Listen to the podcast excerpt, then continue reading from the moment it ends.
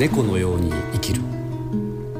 深町健次郎が糸島で出会った人々と死生観や生きることの喜びを紡いでいく物語。さあ、今回はですね、糸島の米原駅前の近くにあるグッドデイリーハントという、お店を運営されている林博之さんをお尋ねしています。今日はよろしくお願いします。はい、よろしくお願いします、はい。まあ、以前ですね、別のラジオ番組で、はい、ちょうど2年前ぐらいに1回お話をお伺いして、まあ、林さんもある意味こう移住組なんですよね。そうですね、東日本震災をきっかけに、まあ、糸島に、移り住んで、で今すごいそれがある意味こうハマってというか、うん、非常にこう林さんの今までの生きてきた形が意外とこう実現できてるかのようなね、そういうようなイメージがあって、すごくその時も面白かったんですけど、はい、まあどうでしょうかね、林さんのまあ、話の中でいろんな活動何してるかっていうのはね、どんどんお伺いしていきたいんですけど、うん、その時にね一番実はすごいことやった人なんだなと思った一つが、これ若い時の話だったかな、なんか歩いて日本を横断するみたいな。旅の話ですね。そうそうそう。はいはいはい。そんななんかほら今まで自転車とか車で日本を横断するとかっていうような話は聞いたことあったけど、うんうん、歩いてみたいな。そうですよね。あれってさ、実際もう実現したんですか、そのプロジェクトっていうのは。その時の実現はしました。僕はなんか多分、冒険家の上村直美さんっていう方の本を読んだ時に、まあ、彼はまあ、その北極南極とか、もう極限の世界じゃないですか、ただそのトレーニングのために、北海道の最北端から九州の最南端まで、もう腹巻き1枚の中にお金だけちょっと入れて、ひたすら歩く、で野宿して、起きたらまた歩くみたいな、まあ、過酷なトレーニングですよね、まあ、なかなかな修行ですよね。でもこういう歩いちゃうって旅もありなんだなと思って、僕はそういうなんかこう、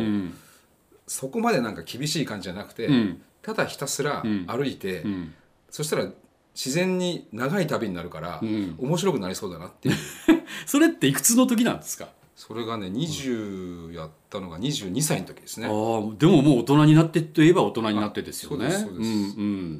なんかもともと高校3年生の時に初めて一人旅をする機会があって、でその時はアルバイトで貯めたお小遣いで、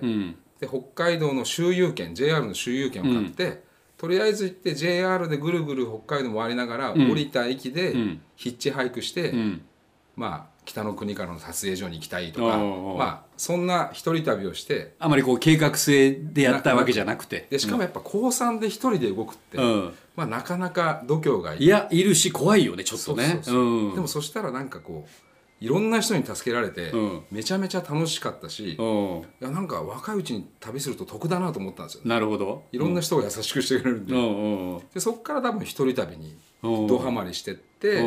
まあ、四国一周したり、沖縄に1ヶ月行ったりとか、まあ、いろんなことを繰り返しながら、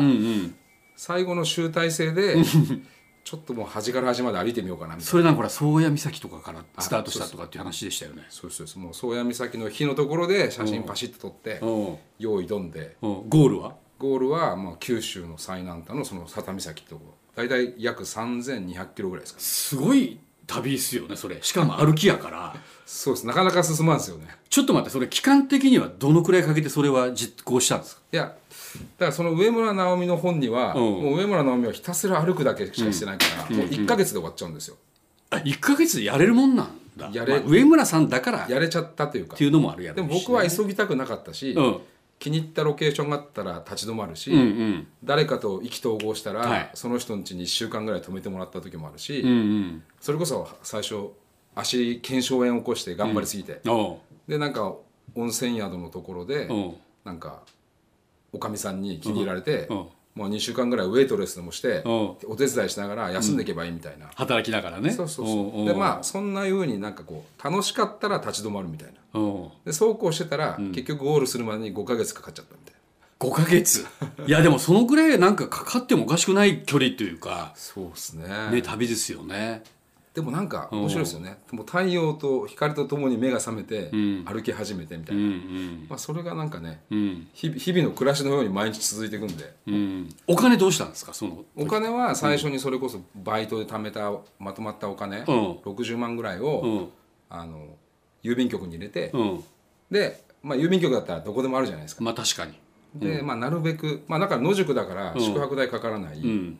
でまあ、あとはいかに食費を浮かすかみたいな感じで、うんうん、そこはなんかめちゃめちゃ頑張りましたね。それも上村さんじゃないけど、例えばある時には魚釣ったりとかそんなレベル？いやいや、もうね、結局一人だと安い食材をすぐ食べられるものを買っちゃった方がいいんですよね、うん、調理したらまた洗わなきゃいけないとか、あ、はい、そういう場所に行かなきゃいけないんだけど、うんうんうん、だからもう本当基本寝る場所は軒さえあれば、あとは無人駅とか、うん、バスの屋根がついて寝袋だけ、うんうん、だテントも担いでたけど、うん、ほぼほぼテントは出さなかったですね。夏の蚊がいる時期ぐらいだけで、うん、あとはもうほんと寝袋一つで寝て、うん、朝目が覚めたら、うん、またすぐ歩くみたいな。いやだからなんかこんな今時伊能忠敬みたいな人がね、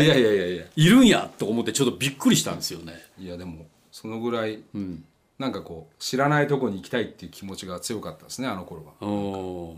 でもその時のやっぱ経験っていうのがやっぱり後の林博之につながっていくんでしょう。まあもうそれがほぼほぼかもしれないですね。うん、だからそこでこう出会った人だったりとか、そうですね、いろんなこうそこで気づきがあったり。ね、なんか初めましての出会いが楽しくなったのはまさに旅のおかげだっていうか、うんうん、まあ、やっぱりそのよくしてもらったりなんかいろいろ話したり、うん、でそうするとなんか人に自分から心を開くのが、うん、だんだん得意になってくるんで。なるほど。なんかこう、まあ、基本知らない人だらけなわけです。初めましてから始まる時にいかに僕を知ってもらって気に入ってもらうかっていうのがすごい大事になってくるから、うんうん、なんかそれでなんか